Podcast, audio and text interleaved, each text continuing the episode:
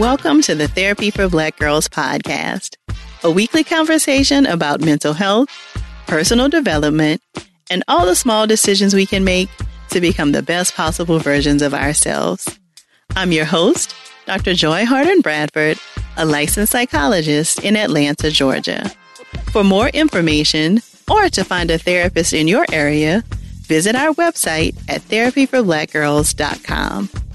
While I hope you love listening to and learning from the podcast, it is not meant to be a substitute for a relationship with a licensed mental health professional.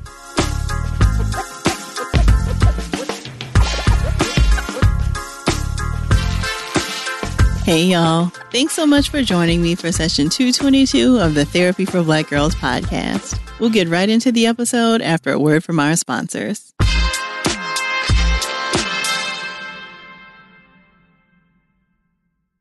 Hey, ladies, it's Dr. Joy. March is Women's History Month. Let's celebrate us. As women, we put our heart and soul into everything we do. Release the Pressure is here to help Black women look at self care as an act of self preservation. I'm inviting you to help us get 100,000 Black women to learn more about their heart health. Go to www.releasethepressure.org and take the pledge to prioritize your heart health. That's www.releasethepressure.org. You are valuable. Learn more about your heart health today. Okay, y'all, just a heads up that Easter is early this year. So make sure to get everything you need to host for Sunday, March 31st. From pastel outfits for the whole family to brunch ready serveware, Macy's has got you covered. And you're never too old for an Easter basket. So Macy's also has Toys R Us Easter basket goodies, from books to stuffed animals and even slime. You can find it all in store or online at Macy's.com. Conair is spreading love and celebrating women, not just on International Women's Day, but every day with Conair Girl Bomb. Girl Bomb is their new line of powerful hair removal tools made just for us. Yeah. Whether it's the silky smooth skin or the empowering confidence boost you get, Conair Girl Bomb is here to amp up those positive vibes with some self care. So, to all the beautiful women out there, keep shining, keep being you, and treat yourself to some Conair Girl Bomb magic. You deserve it. Available at Walgreens. Buying your first car can make you feel like a superstar as it's a big purchase but it can take time to get there. Intuit is the financial platform that helps everyday people prosper. Whether you're trying to manage your money or trying to run a business, Intuit gives you the confidence to take control of your finances so you can live your best life. Intuit helps you take control of your finances through products like TurboTax, Credit Karma, QuickBooks, and MailChimp. Intuit has helped 100 million people live their best financial lives. Visit intuit.com, I N T U I T.com to start living yours. Let's get into it. Hey, when the time comes to plan your next big getaway, know they got a destination idea for you. Orlando. Just think about it. The thrills at their 15 world-class theme parks, followed by awesome outdoor adventures, amazing food festivals, and top-notch dining spots. Orlando has all that and much more than you'd expect. In Orlando, anything is possible if you can imagine it. Plan your escape today and save at visitorlando.com. As therapists, much of how we work with clients is informed by our own interests and the things that help us make sense of the world. Today, Dr. Lana Holmes joins us to talk about how her interest in horror movies informs her work and what the horror genre can teach us about trauma and survival. Dr. Holmes is a licensed clinical psychologist based in the metro Atlanta area. She's passionate about providing therapy that welcomes and celebrates marginalized, oppressed, and stigmatized communities. Her collaborative approach to treatment tailors evidence based interventions to the needs of people engaged in clinical work. Plus, as a big nerd, she's not above dropping a pop culture reference to illustrate a clinical point. Dr. Holmes offers teletherapy to individuals in Georgia, as well as 22 other states. Dr. Holmes and I chatted about how she uses themes from horror films in therapy with some of her clients, how horror films help us process issues like trauma and racism, and how to process triggering images you might see in a film. If there's something that resonates with you while enjoying our conversation, please be sure to share it with us on social media using the hashtag TBG in session. Here's our conversation. Dr. Holmes, thank you so much for joining us today. You're welcome. Thank you. You were doing the Lord's work, Dr. Joy. I'm just happy to be a part of it. Thank you. I appreciate you spending some time with us today. So you study a lot about like trauma through the lifespan and what that looks like throughout our lives. And you also are doing this really cool work, I think, around horror movies and how they are supportive in your work of trauma. Can you tell us a little bit about how you got into that and what that looks like? Yeah, so for me, I grew up with horror movies. My mom was a big horror movie fan, so I watched classics from like Halloween, Nightmare on Elm Street, but also Lost Boys, one of my personal favorites, and The Shining, etc. I used to be terrified of it when I was a kid, but it was around my teens I actually was able to get like deeper into it. And one of the things is that within the horror genre and within a lot of fans of horror, we always talk about how horror essentially is an allegory for the things that terrify us as human beings. And that monsters and characters in horror media often are symbols for the things that horrify us. And I was like, what could be more horrifying in real life than trauma? And mm. so for me, pretty much I've used horror as well as pop culture in general as a way of kind of illustrating certain concepts in trauma, kind of like what you are doing. Because I think sometimes when you talk about these topics, when it's related to mental health, it can seem really heady. Yeah. And people are like, I don't really know how that really applies to me or how to translate that into my lived experience. But if you're able to use examples in the arts or in media, it's something that people can picture a bit more and it's a bit more illustrative in terms of being able to make those points. Mm. So, is there, this may be a complicated answer, or there may not be an answer at all. But when you think about like going towards the thing that you're afraid of in terms of entertainment, that does not seem like a logical step to me, right? Like that I'm horribly afraid of this thing, but now I want to spend two hours like engrossed in this thing and I find that entertaining. Can you explain just a little bit about the psychology of horror and like why we, you know, some of us at least find that entertaining? I think on a basic level is it provides like this safe environment to confront your fears mm. you know because i think most people even if they're petrified of horror films they can go in and they know like this isn't real. This is not going to happen to me. This isn't happening to me in real time. But i can you know be able to withstand an hour and a half to two hours of watching these things that are really frightening and be able to confront my fears. And essentially, it's like graded exposure or mm. gradual desensitization or even flooding in certain cases of just being able to approach as opposed to avoid the things that you're afraid of. And I mean, even though I'm sure people don't break it down this way, of when you expose yourself to something you're afraid of, even a horror movie, over time you realize, oh, I can survive this. Like, it's not going to break me down. I'm not going to be completely overwhelmed and destroyed by terror. Like I can actually go through this. And I mean, even you can pick up some things when you look at the lead characters who arise as being victorious in terms of survival. So, have you used any horror movies in your work for something like flooding or know of any cases of where that has been used? Let's see. I haven't used it for flooding explicitly, but I definitely have worked with patients who are trauma survivors and also are big horror movie fans, or mm. even people who suffer from anxiety and are horror movie fans around it, and being able to draw parallels and kind of be like, what would Laurie Strode do in this situation? Or, mm. you know, mm. remember when, you know, this character did this and like how they confronted that. Especially these are people who identify with those characters and right. really love this genre, then they can go like, oh yeah, like I could do that, or I can understand how I could navigate around this situation and be the final girl to be able to overcome all of this horrible stuff that I've gone through. Mm-hmm. So, what are some of the common themes that you've seen come up in either Black created or Black leads in horror films? Ooh, this is interesting because I feel like this is like a renaissance that we're in when it comes mm-hmm. to black horror that I haven't seen before. Because I mean, the old right. trope is we don't last that long. It's like, oh, this is the black character that you're introducing in the horror film. Well, don't get emotionally attached because like they're not going to make it to the end. Right.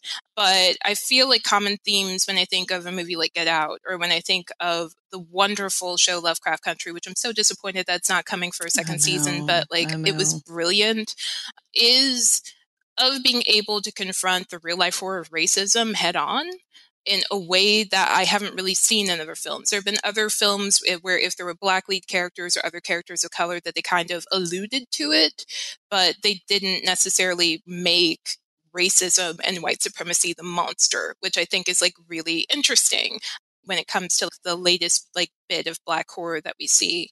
But also I think when I think of those films like Get Out, or when I think of a show like Lovecraft Country, of how they're approaching trauma in a very complex way. So there's race based trauma that the characters are immersed in, which is like on a larger societal level. But then they also look at like the individualized experiences of trauma, whether that be traumatic loss and grief from death, whether that be from facing psychological abuse and physical abuse as children, whether that be facing neglect or sexual harassment and sexual assault, but also in terms of being able to look at the intergenerational transmission of trauma, which you see on display when it comes to the Freeman family in particular in Lovecraft Country.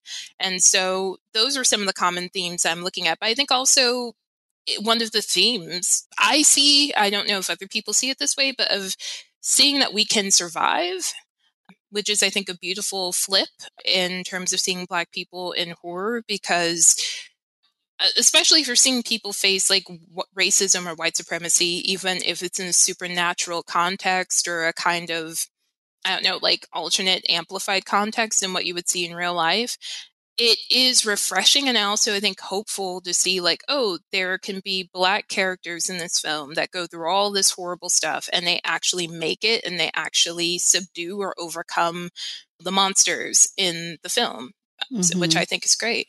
Mm-hmm. Yeah, you know, you raise some really interesting points because I do think that there is that angle, right? That, oh, like, even if it's a fantasy, like, we can overcome this white supremacy and like this evil piece. But I think that there's also an angle of looking at that as like re traumatizing yeah. people. And, you know, and I've heard people talk about, oh, I just don't know if I want to watch that because it feels very triggering. Can you share just any thoughts about like what that looks like and also some tips maybe for how we can process these experiences in horror that might feel triggering. Oh, no, that's a really good point because I've heard, especially around Lovecraft Country, of people who've talked about trauma porn and do we really need to make more pieces of media that center Black pain and to what end? And I think it's complicated, right? Because I think if you are a Black audience member, it's hard to withstand that. And I'm not, not going to lie, like with both Get Out and Lovecraft Country, like I had to pause multiple mm, times mm-hmm. because and for me, I think the reason why is like going back what we were saying earlier in the conversation, I can watch Mike Myers and know that's not real. Like there's a certain right. degree of distance. But when I'm watching a show like Lovecraft Country, even though I know that there aren't going to be like Lovecraftian monsters in my real life, it's there are people like Officer Lancaster or Christina Brace, Braithwhite. I was right. like, I know those people, or, or, like people like the Armitages. Like, I've met people like that, and so it's hard because you don't have that safety net of oh, this is just a movie. It's like it is, but it's not. And I think if you're a black person who's watching these pieces of foreign media and you find yourself being triggered, I think it's important to pace yourself essentially. So if you're getting to that point where you're like, this is too overwhelming or this is too triggering, there is no obligation for you to have to participate in it. Or you can also wait to participate in it when you're in a good state. Because I think sometimes as Black people, we feel like we always have to just like show up and be about it when it comes to anything mm-hmm. that involves our struggle. And it's it's this weird conflict because on the one hand, it's like we have to be involved because it concerns us, but then also it's so painful and exhausting to go through over and over again without any clear end in sight. Right. And so I think it's important to just pace yourself. If if you know you're not in a state of mind to like be a part of this media, you can wait. You can put it on the shelf until you're in a good space. Also, you can pace yourself. There is no shame in, you know, pressing the pause button and going through there. I also do think being able to dialogue with other people about it to like break down scenes and like their meaning you could do that with a therapist. Like if you get to that point where like it really is triggering and kind of reminding me my own race based trauma or other traumas in my life, then definitely that's the appropriate place to do it. But you can even do it with like friends eh, of the genre, like people who are also into it, or even like listening to analyses from other people. I think like when we're able to process and talk about the things that trigger us or traumatizing, that it helps us to make sense of it, which creates a pathway for us to be able to process it, work through it, and heal from it. Hmm. Thank you for that. I think that that's so incredibly helpful. And I did hear a lot of people saying, you know, like, okay, I had to like watch this not live. I needed to give myself some time between episodes, right? Um, so I think a lot of people were already practicing that. I'm also wondering if you have ideas about like how you can tell these kinds of stories responsibly. And so some of the genre kind of calls for like scaring you and taking some of those shots. But I think when you are dealing with topics like racism and white supremacy, you know, I think that you do need to kind of be gentle and like approach those topics with care. Do you have some thoughts about how like those stories can be told respectfully? I think it's interesting because I was thinking about that. Like, I don't think that they should stop telling these stories the way that they have because I do think that they're educational, particularly for people outside of the Black community who mm-hmm. have no idea and who maybe, like, for the first time, they were introduced to like the Emmett Till nightmare of what actually right. happened and being able to go like oh my god or being able to like be introduced to like the history of like redlining and segregation in chicago in the 1950s and they didn't know about that so on the one hand, I'm like, I think it's important for non-white people to see the full brutality of it because there is a risk of people just kind of being like, if we tell these like very nice or kind of sanitized versions of our history, there's a risk of people outside of our community being like, I don't understand why you're so upset. Like, it wasn't that bad, you know, based on all of these media depictions of how things were. But I do think that to offset it, it would be nice and it would be interesting to see more stories in horror that incorporated black characters and use them as like three dimensional figures where it's like yes we do talk about race and racism but that's not like the centerpiece of that person and their story. It's a part of it. I would love to see like a black laurie strode. It like it wasn't until recently i read a um, article, and I forget the name of the author and where it was published, but where the author of this article noted that Jada Pinkett Smith was like the first Black final girl in a major horror film when she was in Tales from the Crypt Demon Knight, which I remember watching as a kid. And I was like, oh my God, that's right. Because I was searching my brain. I was like, what other major, major like franchise had like a Black final girl? And I think like that is a beautiful template for how like, oh, we can have a lead Black character that's like three dimensional and you can look at and root for and want to survive this whole thing that everybody else is you know being failed to so I think it's about balance as opposed to just being like, let's stop telling these like really intense stories of race based trauma, but about like we need to have it for people who don't understand, but then also like, you know, for people in the community, like let's have a nice like popcorn fun films where we watch, you know, the Rachel Trues and Jada Pinkett Smiths of the mm-hmm. world, like make it to the end. And yeah, shout out to Rachel True because I loved her character in the craft. So you know, you bring up a really interesting point. Like, and I think that this is the answer to so much that we struggle with in the Black community is that there haven't been a lot of spots and a lot of resources afforded to us to kind of tell a spectrum of stories. And so it does mm-hmm. feel like, you know, right now there has been maybe a heavy leaning on race based trauma and those kinds of things. But with more time, we do get, you know, just your run of the mill kind of horror where that leads just happen to be Black as opposed to it being as much of a race conversation. Mm-hmm. Yeah, no, definitely. I think that there's a spectrum because I notice a lot of people kind of engaging in what would be called, I guess, like uh, dichotomous thinking, where people are kind of like, well, it's either or. You can either do this or you could do that. Like, so you can either engage in this like wonderful, happy go lucky version of, you know, the Black experience and that's all. Or you can go into this like more nuanced experience that like goes into the trauma and the pain and the suffering. But I think there's room for all of it. I don't think we have to kind of go back and forth between being like, either we tell the horror of it and you know that's it or we just tell this very sanitized cleaned up version and that's it. I think there's room for varying degrees of our story. And pretty much when we talk about these conversations about representation in media that's what we're talking about is we want as black people to fully be represented in all that we are as opposed to this kind of caricatured or stereotyped portrayals that we've been fighting against in media more from my conversation with Dr. Holmes after the break.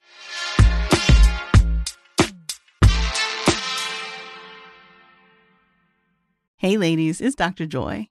March is Women's History Month. Let's celebrate us. As women, we put our heart and soul into everything we do. Release the Pressure is here to help Black women look at self care as an act of self preservation. The RTP Heart Health Squad will support you in protecting your mental health and overall well being. I'm inviting you to help us get 100,000 Black women to learn more about their heart health.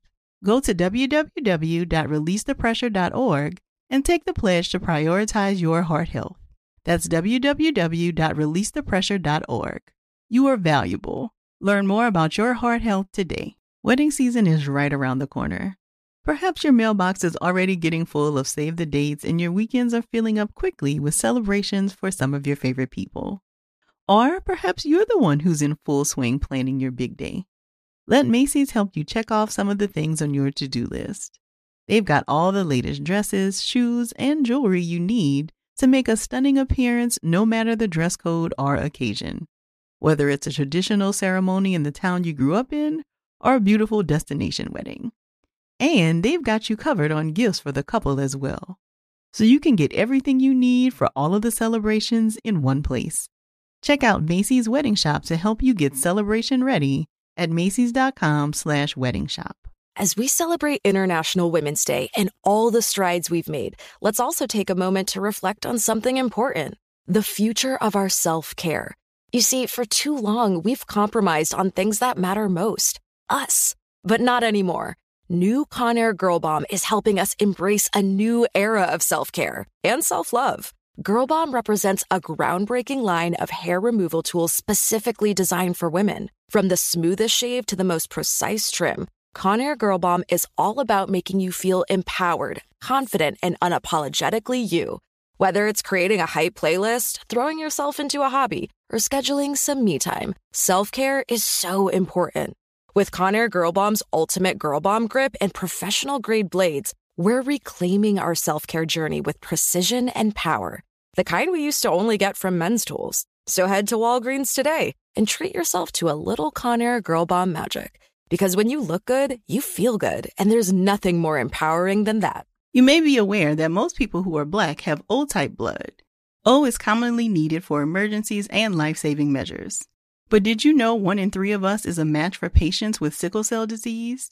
You, along with the American Red Cross, regardless of your blood type, can help by donating blood. Every day, our blood saves lives and eases the pain for those living with sickle cell. When you donate blood, there is a direct positive impact within our community. Right now, there is great need for blood donations in the African American community. Every donation counts and makes a difference in someone's life. Donate blood at Red Cross to help save a life. Black excellence is in our blood. Visit redcrossblood.org slash ourblood to make an appointment now. Many people feel anxious when they think about finances. It can feel overwhelming, stressful, and even hopeless, especially when you're first starting out and don't know what to do. But when you have a solid financial plan in place, this anxiety turns into confidence. You can regain a sense of control over your life and improve your self esteem. How do you build financial confidence? Intuit is the financial platform that helps everyday people prosper. Whether you're trying to manage your money or trying to run a business, Intuit gives you the confidence to take control of your finances so you can live your best life. Intuit helps you take control of your finances through products like TurboTax, Credit Karma, QuickBooks, and MailChimp. Intuit has helped 100 million people live their best financial lives. Visit intuit.com, I N T U I T.com to start living yours. Let's get into it.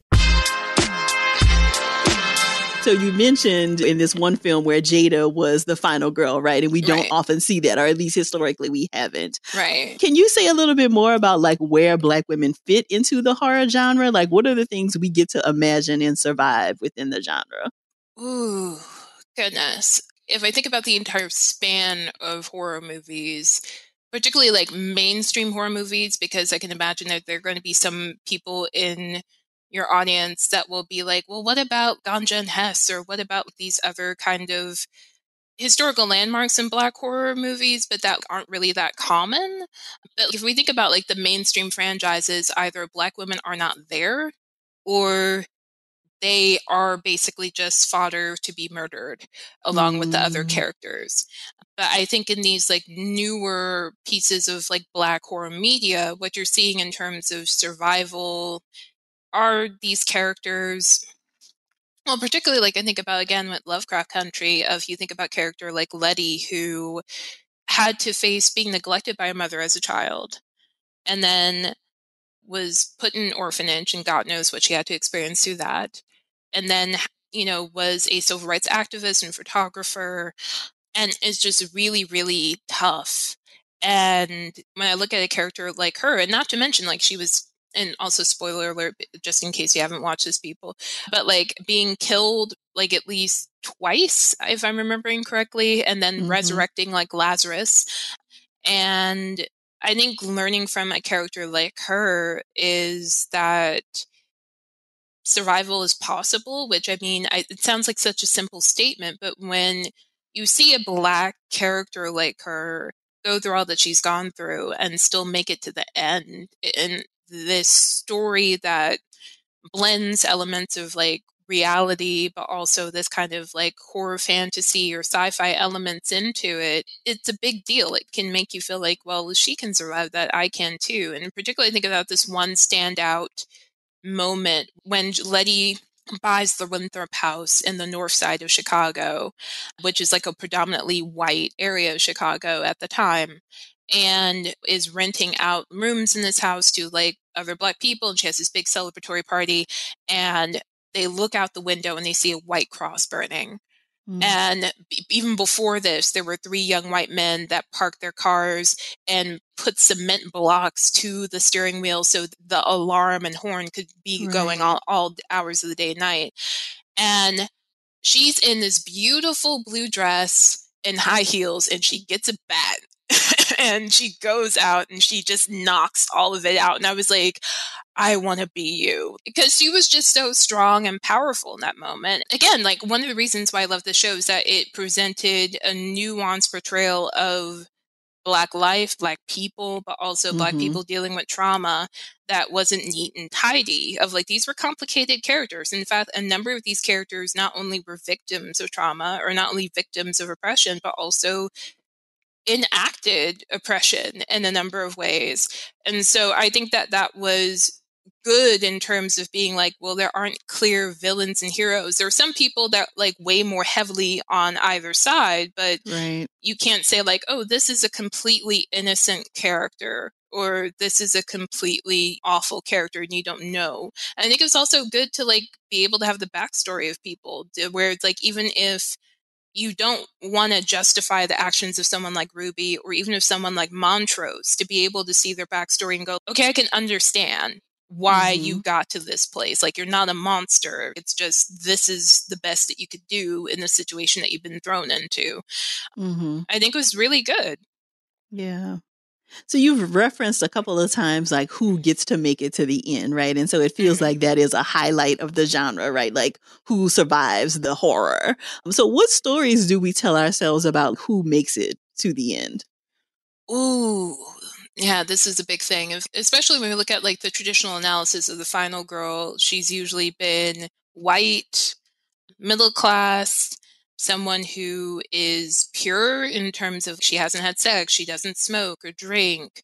Um, so, like someone who's like very morally upright, and how these are the things that, you know, whether she acknowledges or not, that has allowed her to be able to make it to the end, which excludes a lot of people when you think about it. And it's weird because it's like that analysis can be empowering for some people because like traditionally women in general are not seen as being strong or like that's a stereotype. Mm-hmm. And so to see a woman make it to the end, not only because of the strength that she displays, like psychological, emotional, and physical strength, but also because she is able to use her wit, right? Because a lot of the final girls traditionally, they're not winning because like they're coming in and being like, I'm super tough and I'm going to kick your, but mm-hmm.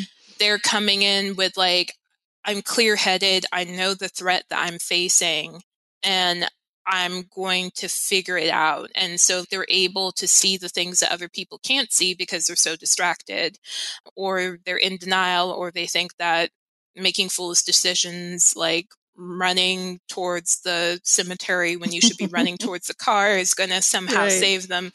But I think the stories that we say uh, to ourselves, is particularly in the context of being black women and femmes dealing with horror, either real life or in the genre, is sometimes we may lose hope that, like, oh, I couldn't possibly win because this context or this world wasn't designed for me to win. Like, it's already been set up for me to lose. But when I think about like the real life horror show that is racism, of we have so many historical examples of people who won and who were able to make it to the end and who were able to use their suffering and their pain to advance liberation and rights for themselves and others. So, like looking at people who were referenced in Lovecraft Country um, in terms of Black women femmes, you got Josephine Baker, who people sometimes I own. I don't know if people understand like how remarkable this woman was of not only being able to escape racism in the United States and be able to have this illustrious career, but also was a French resistance fighter during World War II, hid Jews in her mansion from the Nazis when the Nazis occupied Paris and France as a whole, but also was a civil rights activist, was openly queer, particularly bisexual. And so I was like, she's remarkable. If you look at someone like Bessie Stringfield, who crisscrossed the United States of America multiple times as a Black woman motorcyclist, and so, or even when we think about the mother of Emmett Till, who I think that woman is a superhero for what she did, of to in the midst of her grief to be able to showcase like the real life horror that at that time people were still kind of in denial of of the brutality of racism and how it was ripping people including young innocent children apart. So i think that it was remarkable because i can't imagine being in that mindset, having to deal with what she deal, dealt with, and to still be able to be like, I'm going to show people what happened. And I'm going to use this to be like, you know, even though my son is dead, like other children, other people don't have to die. Mm-hmm. Hopefully, if people can like really look and have some kind of human feeling and compassion to realize how just disgusting this is. You know, that even though we can often get these messages or tell ourselves and internalize these messages that like this world is not designed for you, you have to work twice as hard and still not really get what you deserve, there also are plenty of examples of people who through all of this adversity have been able to succeed and not only advance themselves but help advance all peoples that fall under the umbrella of the african diaspora so mm-hmm. Yeah. So I do want to though go back to this conversation about black women in horror because I feel like we have a major feat coming up this summer, right? So I don't know if this is if Nia is the first, but Nia DaCosta is directing the reimagining of Candyman, Ooh, right? And yes. so I know, right? And so I feel like this may be one of the first instances of a black woman actually being at the helm of a horror movie this big. Um, I mean, so I'm wondering through a black women's lens what we might expect or how you think that might might impact the retelling of the story. Oh, this is interesting because I've watched the trailer. So I watched the original Candyman and loved it. And then I watched the trailer and have gotten like as much news as I can about like where they're reimagining the story, which I think it's interesting where it's like Candyman in the original like film adaptation because it's based off of a Clive Barker story is basically a victim of a racist white vigilante mob that's torturing him for committing the great sin of having a romantic and sexual relationship with a white woman. And it's again set in Chicago but then with this reimagining, it's looking at Candyman as being a very clear cut villain, where it's like from the beginning, he comes through as being this child predator and murderer, and almost reminding of like Freddy Krueger, kind of. Mm-hmm. And then how it's kind of like his specter or his spirit or his energy is still poisoning the community. And I think it's interesting because it's making me think about through that lens of looking at how pain and oppression can be internalized and can attack other people, right, that are innocent. Because when you look at Candyman, both in the original film adaptation and what, what's being reimagined here, is like this is somebody who's turning against members of his own community for no good reason. And kind of looking at those elements of how sometimes within the Black community, we can have people who turn their pain outwards, right? Who instead of being able to process it in constructive ways and adaptive ways and to fully heal from it, turn it outward and attack innocent people. And so that's what I'm looking at of like her delving deeper into this of like how this unresolved pain and suffering can bleed out and continue to just have these ripple effects generation after generation in one particular community. But also looking at the kind of stories we tell ourselves about who you know these kind of legends and things about like what happens because i think the setup is like there's this artist that's like trying to bring this back in almost kind of again like selfish manner because it's like well why are you revisiting this painful mm. event and trauma and like resurrecting it in this community that struggled what's supposed to come out of it like what's the end game here are you just doing it because you're like oh i think it's going to be a cool idea for an art show but have you considered the ramifications for the people who lived through that right which is something right. like that's been a big conversation in multiple areas of media of like if we're going to cover something that was like a real life tragedy, particularly when we look at something like true crime, which is like gone off like a rocket, of there are lots of people are like we need to focus on the victims, not on the people who perpetrated the acts of crime or trauma because what inadvertently happens is you make them into these anti-heroes and people focus way more on them as opposed to like the people that were hurt and sometimes this is done without the permission of survivors or their families and loved ones mm-hmm.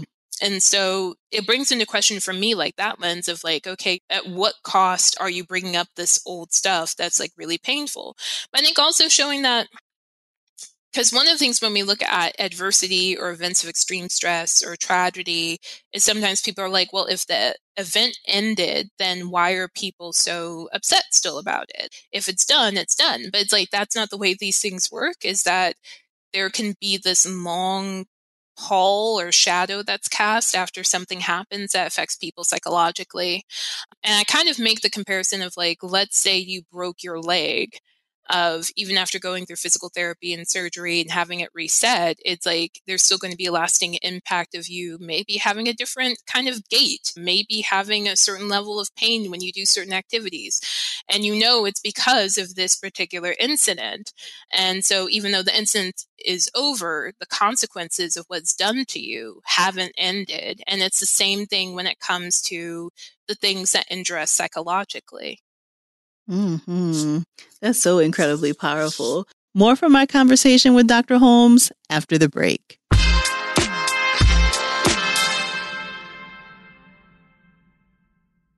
Hey, ladies, it's Dr. Joy. March is Women's History Month. Let's celebrate us. As women, we put our heart and soul into everything we do. Release the Pressure is here to help Black women look at self care as an act of self preservation. The RTP Heart Health Squad will support you in protecting your mental health and overall well being.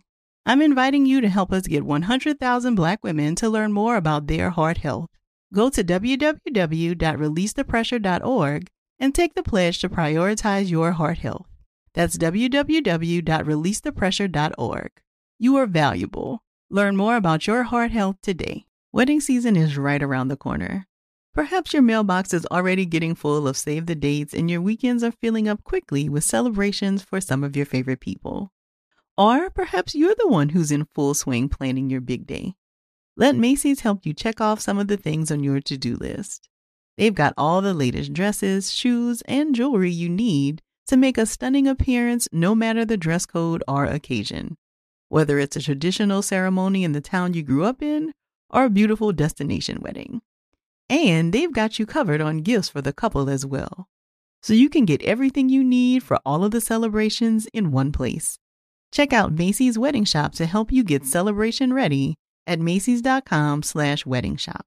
As we celebrate International Women's Day and all the strides we've made, let's also take a moment to reflect on something important the future of our self care. You see, for too long, we've compromised on things that matter most us. But not anymore. New Conair Girl Bomb is helping us embrace a new era of self care and self love. Girl Bomb represents a groundbreaking line of hair removal tools specifically designed for women. From the smoothest shave to the most precise trim, Conair Girl Bomb is all about making you feel empowered, confident, and unapologetically you. Whether it's creating a hype playlist, throwing yourself into a hobby, or scheduling some me time, self care is so important. With Conair Girl Bomb's ultimate Girl Bomb grip and professional grade blades, we're reclaiming our self care journey with precision and power, the kind we used to only get from men's tools. So head to Walgreens today and treat yourself to a little Conair Girl Bomb magic. Because when you look good, you feel good, and there's nothing more empowering than that. You may be aware that most people who are black have O type blood. O is commonly needed for emergencies and life saving measures. But did you know one in three of us is a match for patients with sickle cell disease? You, along with the American Red Cross, regardless of your blood type, can help by donating blood. Every day, our blood saves lives and eases the pain for those living with sickle cell. When you donate blood, there is a direct positive impact within our community. Right now, there is great need for blood donations in the African American community. Every donation counts and makes a difference in someone's life. Donate blood at Red Cross to help save a life. Black excellence is in our blood. Visit redcrossblood.org slash ourblood to make an appointment now. Many people feel anxious when they think about finances. It can feel overwhelming, stressful, and even hopeless, especially when you're first starting out and don't know what to do. But when you have a solid financial plan in place, this anxiety turns into confidence. You can regain a sense of control over your life and improve your self esteem. How do you build financial confidence? Intuit is the financial platform that helps everyday people prosper. Whether you're trying to manage your money or trying to run a business, Intuit gives you the confidence to take control of your finances so you can live your best life. Intuit helps you take control of your finances through products like TurboTax, Credit Karma, QuickBooks, and MailChimp. Intuit has helped 100 million people live their best financial lives. Visit intuit.com, I N T U I T.com to start living yours. Let's get into it. I would love for you, Dr. Holmes, if you can. I think there are some movies you go into, like you've just made the distinction for yourself. Like, okay, I stay away from this entire class of things because that feels like too much, right? And I think some people may not know what they're getting into. So I would love it if you could maybe offer some tips for people who maybe do find themselves triggered by a horror movie or didn't know what they were getting themselves into and then need to take care of themselves afterwards. Do you have some strategies for maybe how to like process what they've experienced through a movie? Hmm. Well, like one thing that comes to mind immediately is like prevention. So, of being able to do your due diligence and research before you go into a movie. I know that we're living in this time where a lot of people are like, I don't want it to be spoiled. I'm not one of those people that gets that bothered by spoilers. It's like, it's not mm. going to ruin the entire film for me. In fact, I'm the kind of person where I like getting some information in advance. That way I know, is this something I can handle? As opposed to just like going in and being like, oh, this is too horrible. Like The Human Centipede, which is kind of like an infamous horror film that I won't describe because it's just blah. but it's like one of those films that like when I found out about it, I was like, no, thank you. Won't won't take part in any of that. But if you're one of those people where it's like, oh, you know, I just popped this or I went to the movie theater or I like checked out something on Netflix and I was completely caught off guard, is of taking time to i guess kind of like process it. So you can journal out your thoughts and feelings about like what's happening. Again you can also talk to somebody that you know would be a safe understanding person to be able to get your thoughts and feelings out about like and particularly pinpoint what about it has like upset you. So like it's more than just usually if people find themselves being triggered of like oh it was scary because lots of things are scary but it's like what in particular about this film was triggering to you? Like, was it something that the person said? Was it that this person resembled somebody in your real life that did something horrific? Was there something in the storyline that really affected you because it reminds you of something that you or a loved one has been through? But then also of i think being able in addition to kind of like processing and pinpointing those things being able to take some time away from horror if you need to or also kind of like what i've done of like understanding like what elements within the horror subgenre are for you and are not so that you don't necessarily feel like i have to love everything because you can still be a big fan of the horror genre and still get a lot of meaning and nuance out of it without watching every single film and television associated with that's ever been produced so i think being able to know what your limits are with that uh, other things that can help people also, just basic kind of self soothing skills. So, diaphragmatic breathing, relaxation, grounding, meditation, so that you can kind of get back into your body. Because sometimes when people find themselves in this state where they watch media, they can like there can be some symptoms where people are like i had nightmares or any there are things about the film that like I'm seeing in my real day to day life that are triggering. And so it's like, okay, well, if that's the case of being able to use things to like soothe your body, that way you can be able to be grounded. And I think it also can help you in terms of distinguishing between the scary thing that you saw in film versus you know what you're encountering in your day-to-day life that way you can resume feeling safe um, and also being able to again like make that distinction between like what's a real danger that has appeared in film and then what's it you know is happening in your real life essentially hmm Thank you so much for those. So, one final thing, I want to go back to the point that we made earlier, just around, um, you know, especially you described it as a renaissance where you feel like more Black led stories are being told. And we found an article that talked about the fact that the reason why, historically at least, it's been difficult for filmmakers to kind of include or make Black people more a part of the genre is because the things that terrify Black people at our core and the things that terrify white people are like vastly different different. Mm-hmm. And so for us, we've already talked about like for black people, like the, the horror comes from like living in a world where you know because of your skin color, like you're not accepted and like things could go awry at any moment. Have you seen that or are there thoughts you have about, you know, that kind of a um, an idea?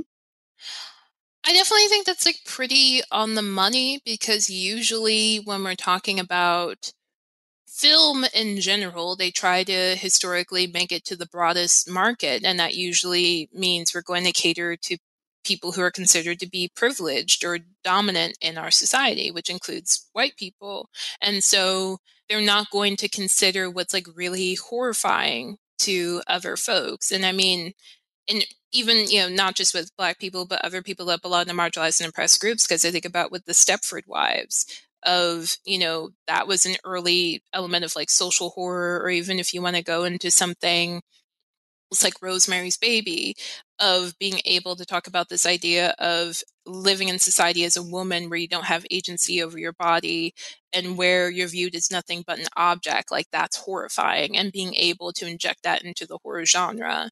When I think about horror and when I think about like the things that have terrified me, but especially when it comes to something like evil, of I've never been terrified of supernatural things, you know, anytime I felt like I was in the presence of like pure evil, it's been other human beings in my life. And mm. so like and it's been around those things like racism misogyny misogynoir it's been around you know various acts of trauma it's been around bullying and harassment it's been about you know biphobia and sexism and all of those things and so i think it's one of those things where it's like if you and also like looking at traditionally throughout the history of film like usually it's like white cis heterosexual men that have been at the helm of like funding these films and everything. Right. and so i think if you don't have people who have a different lived experience at the table to go hey this is actually you know a worthwhile idea that you haven't considered yet. Why don't we explore it and try it out? It's just not going to come to screen. And i think we've had those ebbs and flows uh, starting in the I want to say maybe like the latter part of the 20th century and then really moving forward where there's been more opportunities both from like indie filmmakers and mainstream filmmakers to bring these stories to light.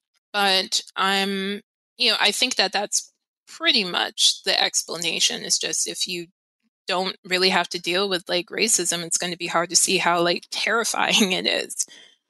Right right so, what are you excited about, or what are you looking forward to, maybe that doesn't exist in the genre now, but that you'd love to see? Oh, wow.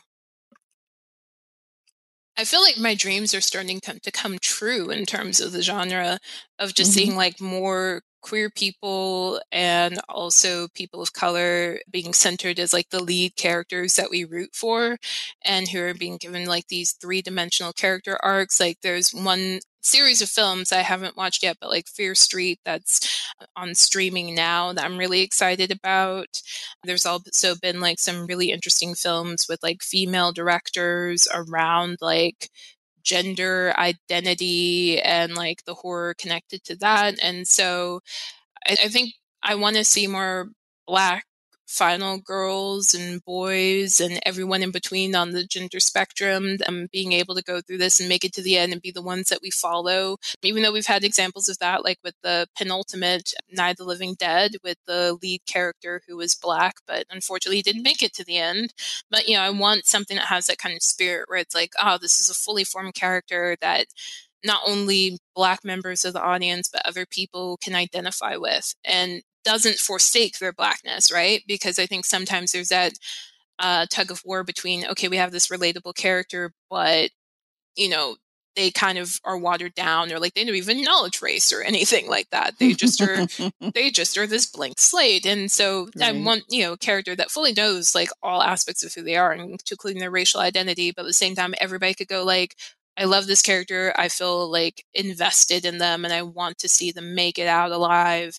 I mean, I will follow them. Also, just in general, not just with horror films, but in general, I'm wanting to see more original stories come out. I think this is why I had a bit of a heartbreak with Misha Green not being greenlit for a second season.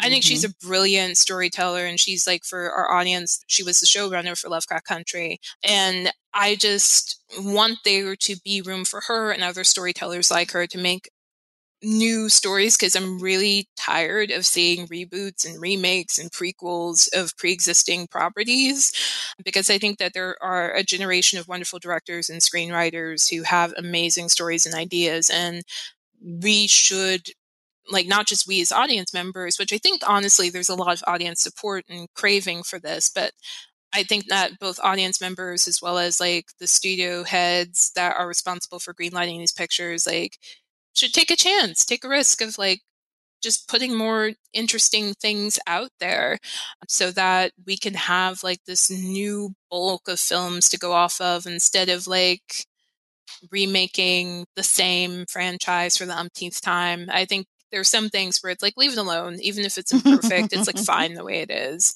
Right, right.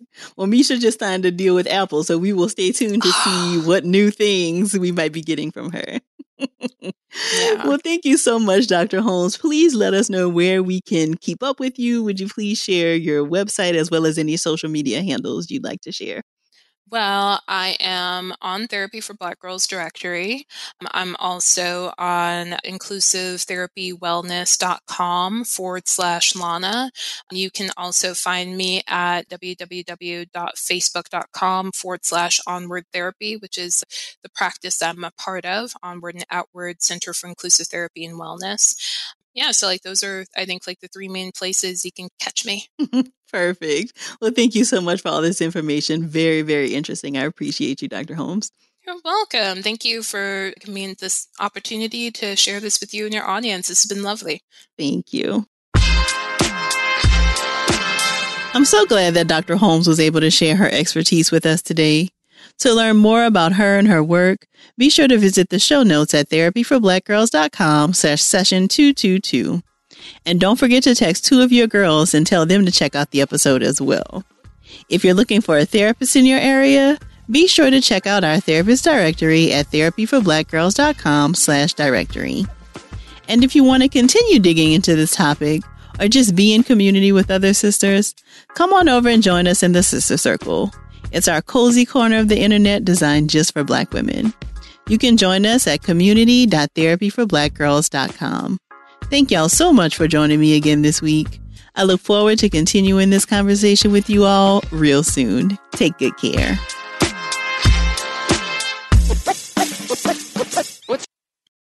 Hey ladies, it's Dr. Joy. March is Women's History Month. Let's celebrate us. As women, we put our heart and soul into everything we do. Release the Pressure is here to help Black women look at self care as an act of self preservation. I'm inviting you to help us get 100,000 Black women to learn more about their heart health. Go to www.releasethepressure.org and take the pledge to prioritize your heart health.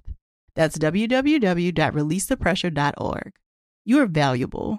Learn more about your heart health today. Today's episode is brought to you by the American Society of Magical Negroes, a fresh satirical comedy about a secret society of magical black people starring Justice Smith, David Alan Grier, An-Li Bogan, and Nicole Byer. As an official selection of Sundance 2024, the American Society of Magical Negroes has been heralded by critics as an uproariously sharp-edged satire and a must-see. Now playing only in theaters. Visit the American Society of Magical Negroes Film.com to get tickets now. Conair is spreading love and celebrating women, not just on International Women's Day, but every day with Conair Girl Bomb.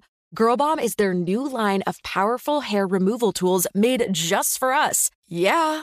Whether it's the silky smooth skin or the empowering confidence boost you get, Conair Girl Bomb is here to amp up those positive vibes with some self care. So, to all the beautiful women out there, keep shining, keep being you and treat yourself to some Conair Girl Bomb magic. You deserve it. Available at Walgreens. Hi, I'm Gabby Reece. Join me and my husband, big wave surfer Laird Hamilton, on our journey with Laird Superfood. From our kitchen to yours, we've crafted delicious plant based creamers, coffee, greens, and so much more using high quality functional ingredients. Visit lairdsuperfood.com and use the code GABBY2024 for 20% off your first order. You may have heard that most people who are black have O type blood. O is commonly needed for emergencies. But did you know one in three of us is a match for patients with sickle cell disease? Regardless of blood type, every day our blood saves lives and eases the pain of those living with sickle cell. Donate blood at Red Cross to help save a life. Black excellence is in our blood. Visit redcrossblood.org slash ourblood to make an appointment now.